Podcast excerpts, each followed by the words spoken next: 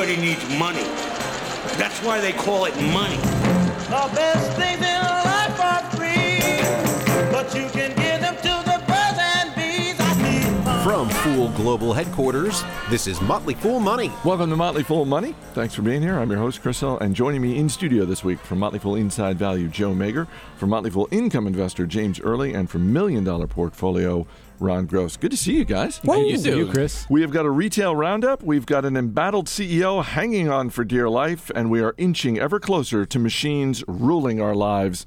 And as always, we've got a few stocks on our radar. But we begin this week with the fiscal cliff. And when we think about the fiscal cliff, guys, I think we may be looking through a slightly different lens than some of the mania that you see on TV. Because what we're seeing, and James, I'll start with you, what we're seeing is a wash of special dividends just flowing all through the market. This week alone, Whole Foods, Costco, Brown Forman, and Las Vegas Sands were among the big names announcing special dividends to be paid out before the end of the year. What do you think about this? I mean, is this like Christmas and your birthday wrapped in one? It's quite a lot. I mean, the special. First of all, I wish I had a dollar for every time Fiscal Cliff was mentioned. I could pay for Ron Gross's personal trainer budget for half a year. Um, the, the special you. dividend is, is sort of a wash. If, if a stock is hundred bucks, it pays a ten dollars special dividend. On the ex-dividend date, it drops to ninety bucks. So it's like, well, all right. You know, you get taxed at, at the at the dividend tax rate, which is currently just fifteen percent. Now it might go up. So I understand why they're doing it. I don't think it's something to be excited about. It's sort of a neutral that's that shows some shareholder friendliness, but I think the frenzy, Chris, is a little bit overblown. Ron, what do you think? What I love is how their co- companies like Costco are playing both ends of this. They're paying the dividends in advance of a potential tax hike, and they're also taking advantage of quantitative easing by the Fed by taking advantage of the lower interest rates, taking on debt, bringing debt onto the balance sheet, and using that cash to pay out special dividends. Really, a very shareholder-friendly uh, act- action. Weird, weird too. Um, I was going to say, Joe, is that cause for concern if you're a shareholder? It's one thing if you're Apple and you've got tens of billions of dollars on the balance sheet and you have the ability to just pay it out. It seems a little shakier from an investor standpoint if the company is, oh, I'm borrowing money just so I can pay it out again. Well, it depends. If you're a strong business like Costco, it makes sense and it's okay. But you look at Amazon, they just raised a few billion dollars for the first time since the late 90s in the debt market. They got 10 year bonds yielding 2.8%. That is absurdly low. I wouldn't lend money to my family at rates that low. it's just remarkable. But it's value adding for them because after tax, it's just an incredibly low source of funding for them to grow the business. I want to get to companies that have not yet hopped on this bandwagon in a second. But Ron, when it comes to the fiscal cliff, I, I refer to the mania on TV. What um, for people who may be members of Motley Fool Services, they know that we have discussion boards that people, investors, can just interact with one another. What are you seeing out there in terms of investor sentiment? How nervous are people? How much is this whole fiscal cliff conversation changing the way people invest? I'm saying a lot of volatility in the market as a whole. We, the stock market will trade up one day on hope, and and next day down on fear. Anecdotally, we're seeing on the message boards people delaying purchases of stocks because they don't want to commit capital in advance of what could be a potentially bad situation.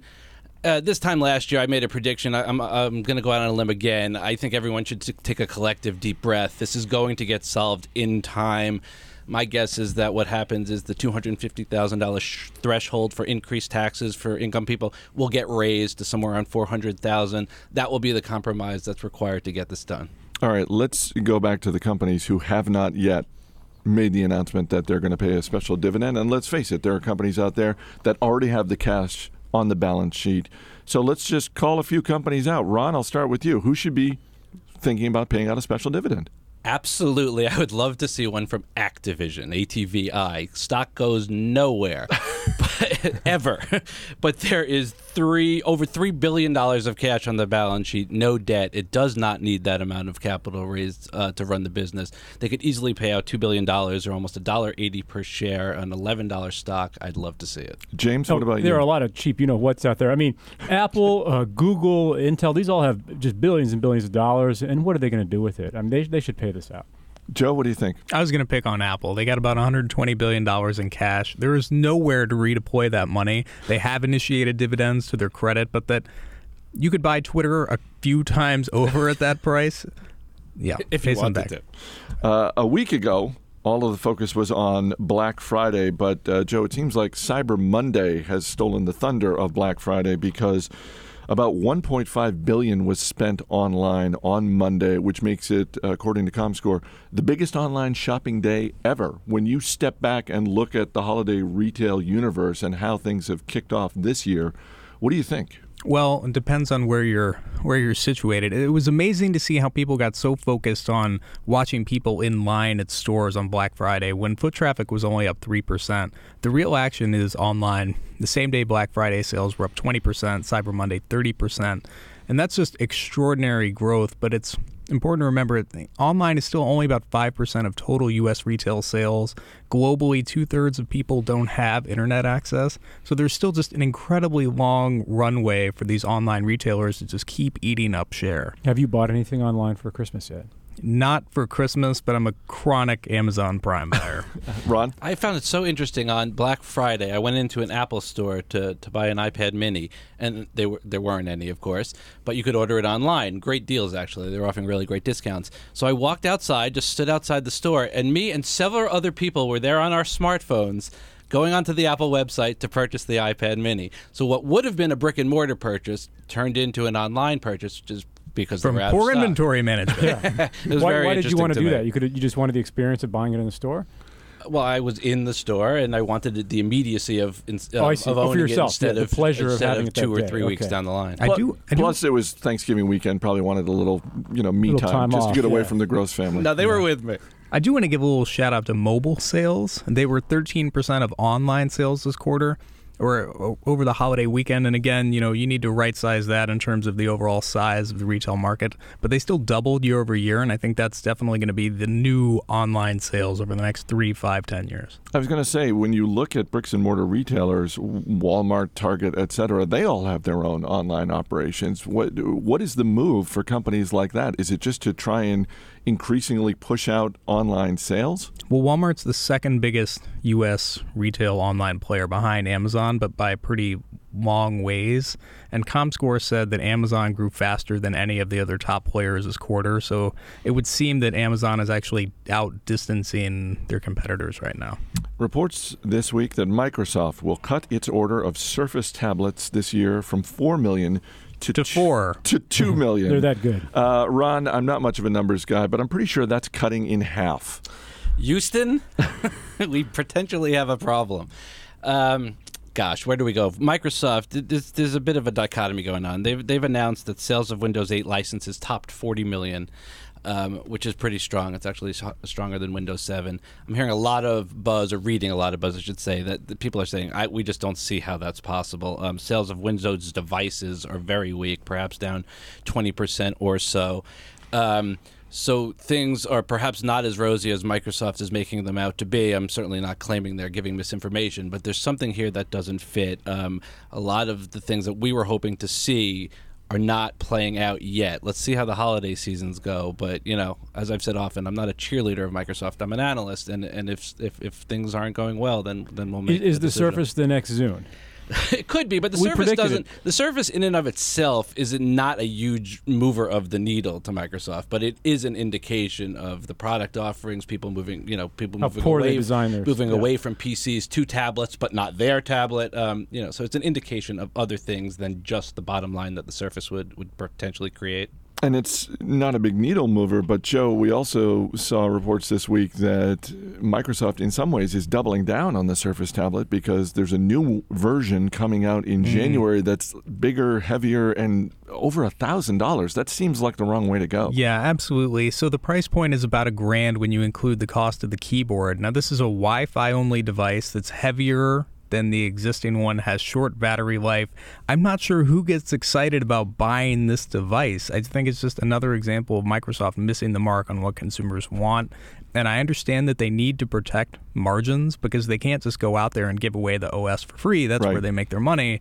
But you know, this is a different world. It's not PCs, and they're just going to have to accept that. Ron, just to wrap up on Microsoft, the stock is the thesis for investing in Microsoft really one, I guess, of tempered expectations and dividends? Uh, the dividend is certainly nice. Our thesis has always been that the price is, is priced for no growth. The stock is priced for no growth, but the company is actually growing 5% last year, for example. The office business, 7%. The server business, 12% last year. This first quarter here of this year, their fiscal first quarter, was, was not good. So uh, the question is is the growth we saw last year um, waning? Um, and then that would completely change the thesis. The Motley Fool's annual Worst CEO of the Year contest is underway on Fool.com, and three of the eight finalists were in the news this week. They're up next. Stay right here. This is Motley Fool Money. Well, baby, what I couldn't do with plenty of money and you. Welcome back to Motley Fool Money. Chris Hill here in studio with Joe Magyer, James Early, and Ron Gross. In 2010, guys, Facebook and Zynga signed a deal that gave Zynga privilege status on the world's number one social network. On Thursday, the two companies amended that deal. And Joe, based on the fact that on Friday shares of Zynga were falling, uh, I'm assuming that. Uh, it was a bad deal for Zynga. You know, I actually like this deal for Zynga. When they signed it originally in 2010, I just felt like they gave away the oh, gave away the farm. Oh, oh. I thought they gave away too much to Facebook by making themselves Facebook platform reliant in terms of the games themselves and by using only Facebook credits. I don't know about you guys, but I don't typically pay for things with Facebook credits. Not at all. I use credit cards, I use PayPal. So, by moving off of this, it's going to allow them to carry games with other providers exclusively and keep more of the dollars flowing through their games. It's a big risk because now Facebook could start producing their own games. They say they won't, but they eventually will. They'll get tempted and, and put some out there. So that's the reason the stock is down. Yes, and that is a big risk for sure. But you know, compare that to the alternative, which is just staying on the dole forever to Facebook and never having your own independence. And I mean, at some point, it's just like you got to move out of your parents' house and take take a shot down field in life, and and they're doing that. And I it give really them credit. It really does seem like that. But to James's point, I do see why the stock is down when you factor in that roughly 80% of Zynga's revenue to this Yeah. point has been coming from Facebook. well, I mean, that's why we've been trashing the stock since the beginning. Um, speaking of Facebook, shares of Facebook up about 30% in one month. Is it of interest to any of you guys, or is it still in that infancy stage as a public company where you want to see more quarter after quarter of delivering, particularly when it comes to mobile? It was of interest to us 30% ago. we quite frankly didn't move fast enough on it, but we're still thinking it through and at least want to do our homework so so we're ready um, if we get an opportunity. Yeah, in my mind, Facebook is still an IPO. It's not yet a real company in terms of, of consistent profit, from my perspective. Mark Zuckerberg from Facebook and Mark Pincus, CEO of Zynga. They're two of the eight finalists in the Motley Fool's Worst CEO of 2012 competition. That's on Fool.com right now. Uh, the third is Andrew Mason of Groupon. Uh, on Thursday, Groupon's board of directors met. It was a regularly scheduled meeting, and shares rose 20% on reports that the board was going to discuss whether or not to replace Andrew Mason as CEO. Um, when the news broke that, in fact, he was staying on, shares fell on Friday as a result of that. So, That's uh, kind of hard. James Early, what do you make It, of it does have to hurt, Chris. But I've got news for the board. It, it's not the CEO; it's the business. I mean, Groupon's business model would be gasping for air under any management. Uh, it's just it's just not effective. Groupon is still profitable, which is great, but the growth has slowed pretty dramatically. Uh, you know, I don't know how long the profitability will last. This is a company with twelve thousand employees, uh, two and a half billion, I, I want to say, in revenue, something like that. And, and Andrew Mason used to be a billionaire. He, I think he's now a 213 millionaire because the stock is down almost 90% since the IPO. It's still pretty good, but that's like downgrading from like a four bedroom house to a one bedroom house. Um, I just don't see the party lasting any much longer. Uh, Joe, uh, to that point about uh, the number of people they have on the payroll at Groupon, Living Social, which is not a public company, but uh, Amazon has an investment in it, announced this week they're laying off 10% of their employees. Do, do you agree with James? They're all headline writers for ziplining trips. um, uh, to James's point, uh, do, do you agree that it's less Andrew Mason and more the overall business model? It's both, but I definitely agree with his point that it's the model itself. And, you know, this business just went public too soon. Companies are supposed to work things out before they go public, and Groupon didn't. They took the easy money. I don't blame them. I would have done the same thing. But that's what happens when you take a company from start to public in three years. Where does Groupon, uh, the stock, fit on your value uh, continuum? Is it Low. Are they on the value continuum? Uh, Ulta Salon Cosmetics and Fragrance is a company I'm pretty sure we've never talked about before, and yet third quarter profit came in much higher than expected this week. Shares were up on Friday. Ron Gross, this is a stock that's on your radar. What, Yeah, we actually bought it yesterday, um, uh, th- earlier this week, in in advance of this pop in the stock. So we're really happy to see that. Really strong company um, that are continually putting up great numbers, like same store sales of uh, eight percent increase and sales up twenty two percent.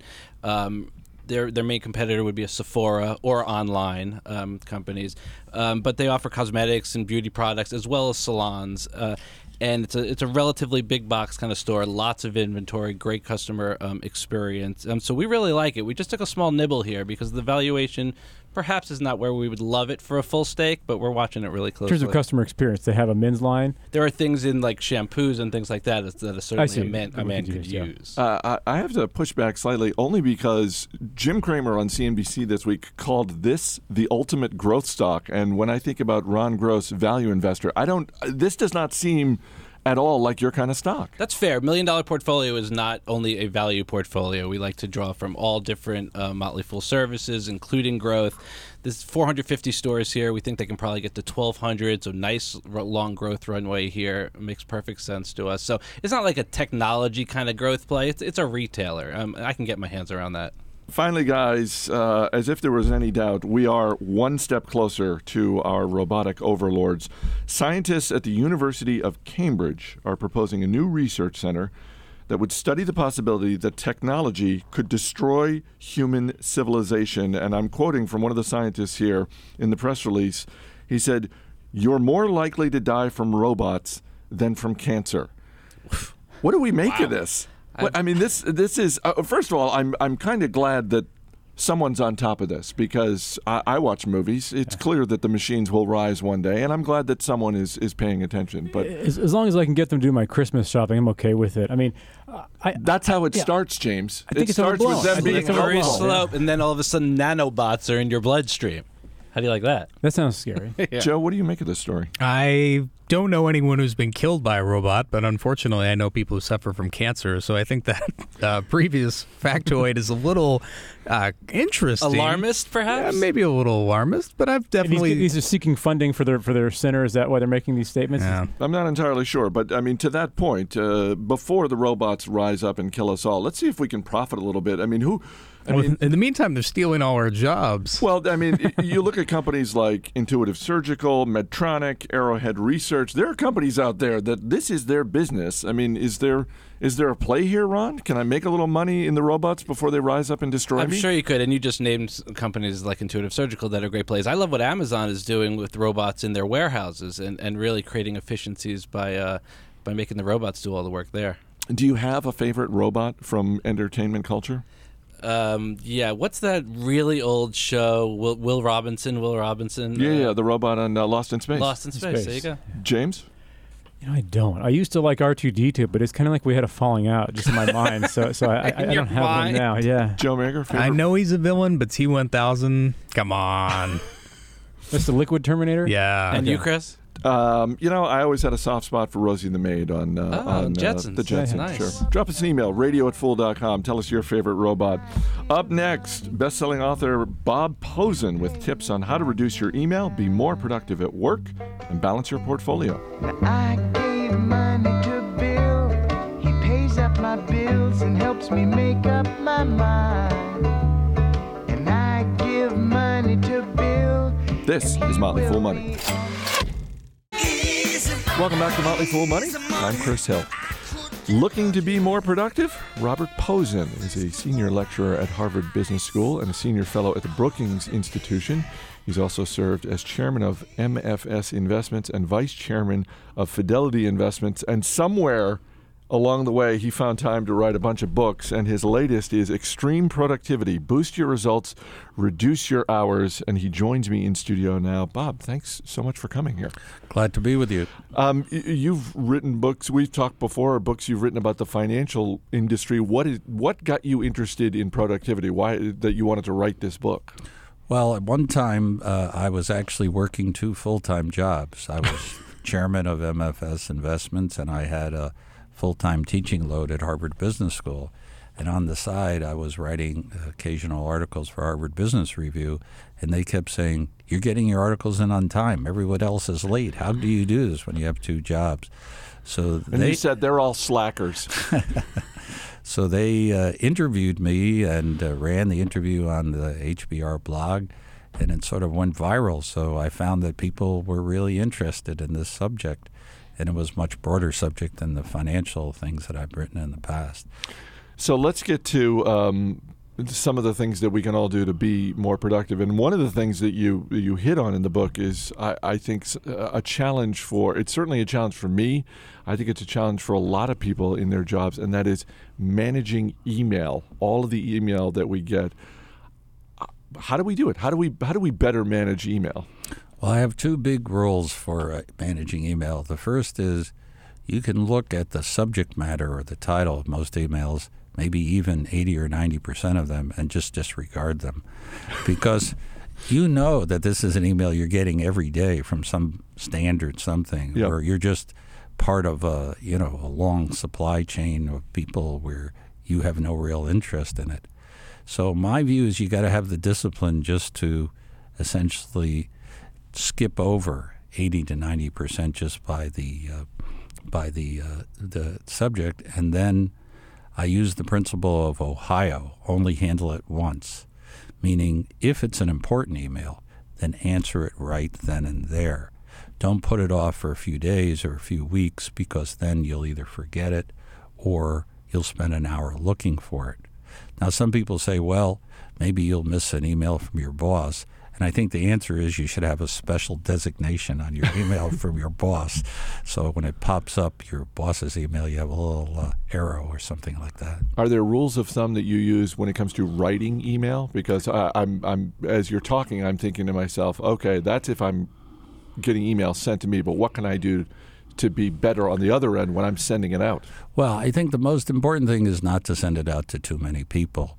And uh, part of that is never to hit the reply to all button unless you really want to reply to all. I think we've all made that mistake once or twice. And you wind up with these huge things. We've all seen it, and it comes over and over again. So that's the most important thing. The second thing that I have a bugaboo about is I don't think you should write emails just to say okay or thank you, because uh, the other person uh, will read them because they know who you are, and it really clutters up the email. Third is you just got to get to the point. You know, uh, email writing is just you know what's the point? Here are the few points, and just get them down. The other thing I'm sure you've realized is if you're running a company, you, you got to get people not to go wild on their emails. It's amazing what people will say in emails that they would never say in a Yes. letter or a phone call, and it can really get them in trouble, get the company in trouble. So you really got to have people restrain themselves, and uh, it's so easy to quickly write in something that's outrageous. But uh, when you read it six months later, it doesn't seem so funny.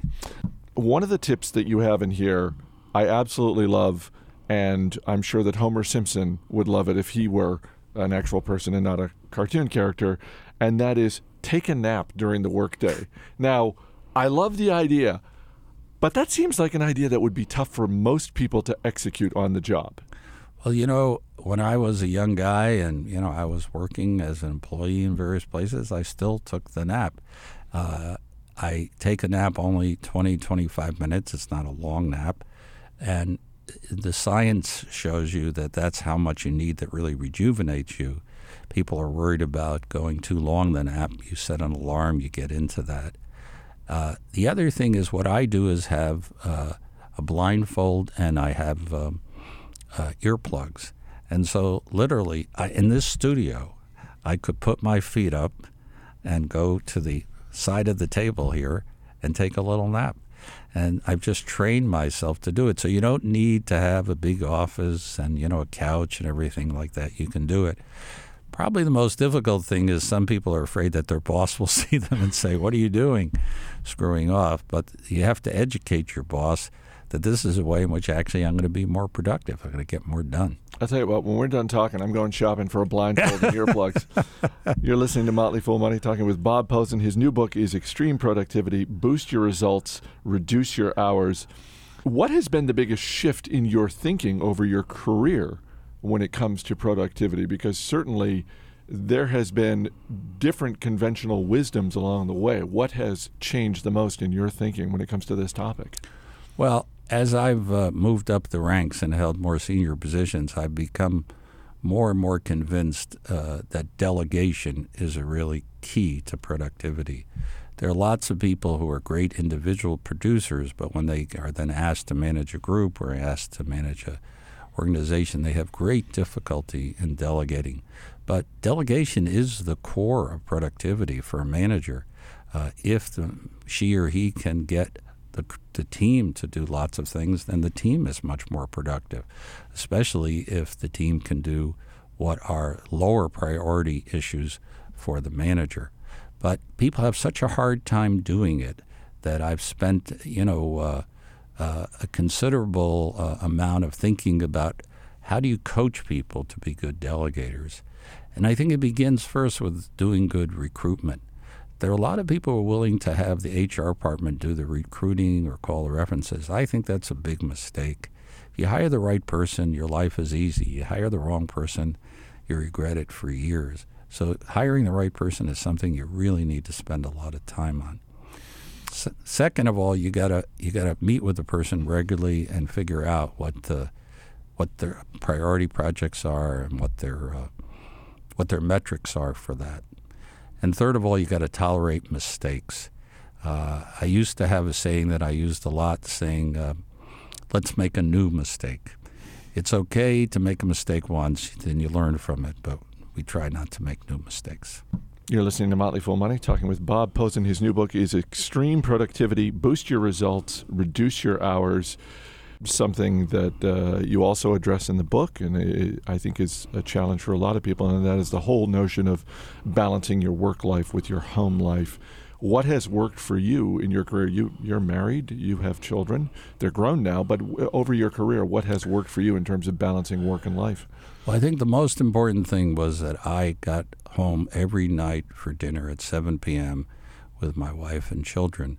And in places, especially places like New York City, people have a sort of uh, religion that they don't get home till 11 o'clock every night. And they're actually very proud of it. I work till midnight, you know, five nights in a row. And they claim that there are emergencies or various other things. Well, I don't believe it. I've had some very stressful jobs running some very large companies, but you can still get home every night at 7 o'clock, and that's the key to your family life.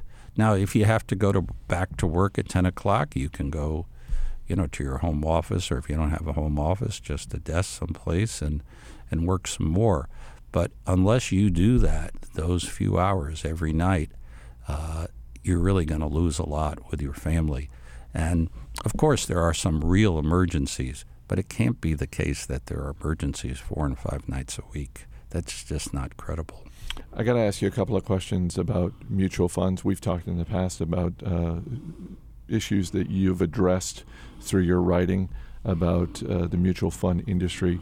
And in thinking about our conversation today, one of the things I was thinking was that if you're the average investor, uh, you can't go a week without running into numerous advertisements, either in print or online or on television, from all kinds of fund companies touting how great their funds are. And it's a little confusing if all of these companies are saying, well, we all have these, you know, top rated funds and that sort of thing. Help our listeners out, what are a couple of specific things that people can do to sort of cut through the noise when they are trying to evaluate mutual fund investing? What are a couple of things that they can look for um, to help them figure out what's going to be a, a good fund for them? Well, the first and most important thing in any investor's decision making is his or her asset allocation. That's the most important. How much is in stocks, how much is in bonds, how much is in real estate. Actually, uh, there have been studies that show that the differences between different bond funds are modest compared to whether you have 20% in bonds or 50% in bonds. And the way to make an intelligent asset allocation is to sit down with a financial advisor and to understand your risk appetite, your time horizon, your tax considerations, and do that. Then, second of all, once you decide that, okay, let's assume you want to have certain bond funds uh, you, of, of high quality or you wanted to have an international stock fund. Well, you're best off disregarding all these advertisements and just going online, something like Motley Fool. You can find the rankings of these things, and they're ranked by any way you want to. They're ranked by performance. I would stay away from one year performance. One year performance is very dangerous, but look at three and five year performance and then look at expenses. Those are the real important things. Uh, given the number of uh, funds that you can buy now without sales load, either load waived or no load, uh, it's hard to justify uh, buying with a big load. Uh, but there are many other ways to do it. Uh, and then, third of all, I think you got to reevaluate your portfolio every year. Actually, I think most people are better at making intelligent buy decisions than making sell decisions. If people have funds that have lost money, even if that fund is really not for them, really not good for them, they have a real hard time selling it, Yeah. even if it's a small loss. And then if this fund's made money, they think, well, wait a second, I don't want to pay taxes and do this. But that, that really isn't very good. And so I think that people have to be willing to be disciplined on the sell side as well as on the buy side. You're listening to Motley Fool Money, talking with Bob Pozen. His new book is Extreme Productivity Boost Your Results, Reduce Your Hours. We will wrap up with a round of buy, sell, or hold. A lot of us rely on this to get us going in the morning. Buy, sell, or hold coffee. Well, I, will be buy on coffee. I'm a coffee guy myself. Does it help your productivity? It does. And when I don't have it, you know, I don't have my cup of coffee, um, I'm feeling a little uh, down uh, in the morning until I perk up. Buy, sell, or hold getting eight hours of sleep a night. Well, I'm a strong buy on that. And people say to me, "You do so much. How much? You know, you couldn't possibly sleep. You sleep four. You must sleep four or five hours." Well, I do sleep every night from about 11 to 7, and there are lots of studies that show that people who only sleep four or five hours, a their performance goes down in lots of tests, and B, they don't think it goes down. That's worse because not only is it going down, they think it's not going down. And, you know, I, I don't doubt that there are people who can get along on seven or six hours, but when you get down to four or five, the evidence is really compelling that maybe one out of every hundred people can really get, get away with that. Uh, not everyone is a fan of this business strategy. Buy, sell, or hold brainstorming. Well, I have to say hold because I think brainstorming can be good or it can be really bad. And uh, ironically, it's good when it's structured, and it's not so good when it's just what I call chaotic. If you just bring people and work in an idea and say, let's think of any idea we can about the internet. Well, write it up on the whiteboard. Yeah, I mean, you'll just have chaos. But if you sort of say, well, look, what we're trying to do is start a new sort of uh, insurance product or new credit card product for this audience, and these are sort of the types of people we think and the sort of Put some boundaries structure. on it. Yeah, then then you can have a good brainstorming. Otherwise, it's just chaos. And finally, you have co authored a book with Robert Shiller of the Case Shiller Housing Index. So buy, sell, or hold the Pozen Index. Well, I have to say hold because I don't think there is one yet. I think we can come up with one. Yeah, we better do that. Or we have to have the Pozen Index of Productivity. I was just going to say, I think it's a productivity index. well, you and I got to work on that one. The Washington Post calls it one of the great leadership books of 2012. It is Extreme Productivity, Boost Your Results, Reduce Your Hours. Bob Pozen, thank you so much for being here. Thank you for having me. Coming up, we'll give you an inside look at the stocks on our radar. This is Motley Fool Money.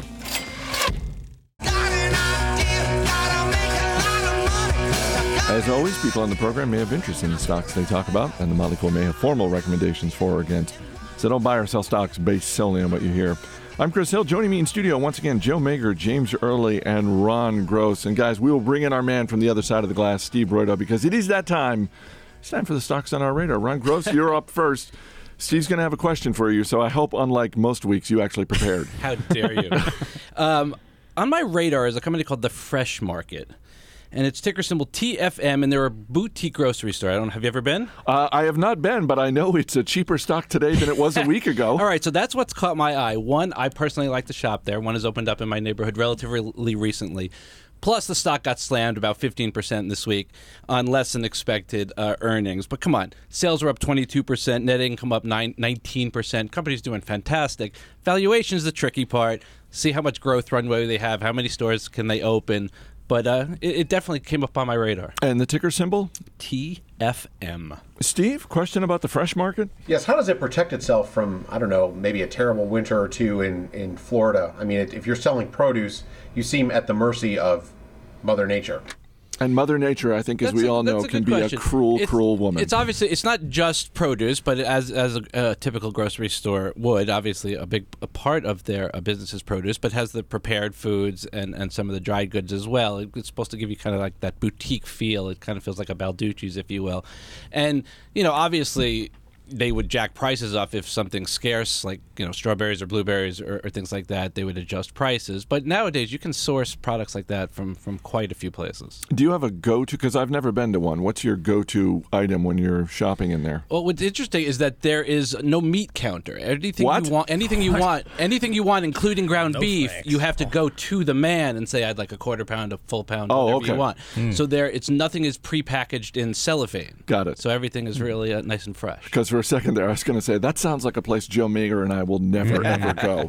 Uh, James, early your stock? Chris, I've been talking a lot about Giant Interactive lately. The ticker is GA. This I haven't is heard a- you talk about it once. You haven't? Okay, well, now I am. So A try- Chinese, uh, it's a recent income investor recommendation. It's a Chinese online video game company. Up to a million people can play these games at the same time. And the, the games are typically free. They make money when people buy the lucky charms, like the charm staffs or the swords to chop up the bad guys. And this is actually pretty big business. These people get addicted. Uh, this is run by a, a math a genius billionaire guy named Yuzhu Shi. He and his daughter own 55.5% of the company, which is actually reassuring for people who are worried about Chinese uh, stocks, about a 5 or 6% yield also, depending on the day. Sometimes I think he makes these up. Is it real? Uh, it's, This is real. I can't confirm or deny it. Steve, I think I actually read this in your recent uh, income investor uh, newsletter. I was reading this, and I, my thought was, I don't know if I trust a dividend coming out of China. I know that's uh, maybe not the most polite thing to say, but it seems like uh, we've you know had so much concern over the reliability of the Chinese economy. And your question is? That's just a statement. Oh, okay. Well, technically, it's a, it's a technically it's a Cayman Islands company. Uh, Oh, does that make you feel better? it's So what could better, go but, wrong? Uh, yeah, the, the dividend is also net of taxes too, so you get all that. There's no withholding. Joe Magyer, your stock? Uh, Yum Brands. The stock fell on Friday more than any single day in the last four years because they announced that comps in China, which is their big growth market for KFC, uh, Taco Bell, Pizza Hut, are going to be down 4% in the fourth quarter. They were up 21% last year, which is a pretty nasty turnaround. Speaking of awesome news out of China, um, the stock fell about 10%. It's still not cheap at around 20 times earnings, but it's a great business that I'd love to buy at a good price. So I'd love to see it just keep spilling back. Steve? Where does Taco Bell or KFC rank in the pyramid of like McDonald's would probably be, in my opinion, the number one fast food restaurant. Maybe two is Burger King or Wendy. Where does Taco Bell and KFC fit in? Where do they fit into that? Well, it, it depends on whether you define it by like restaurant counts or revenue and Just what goodness. country.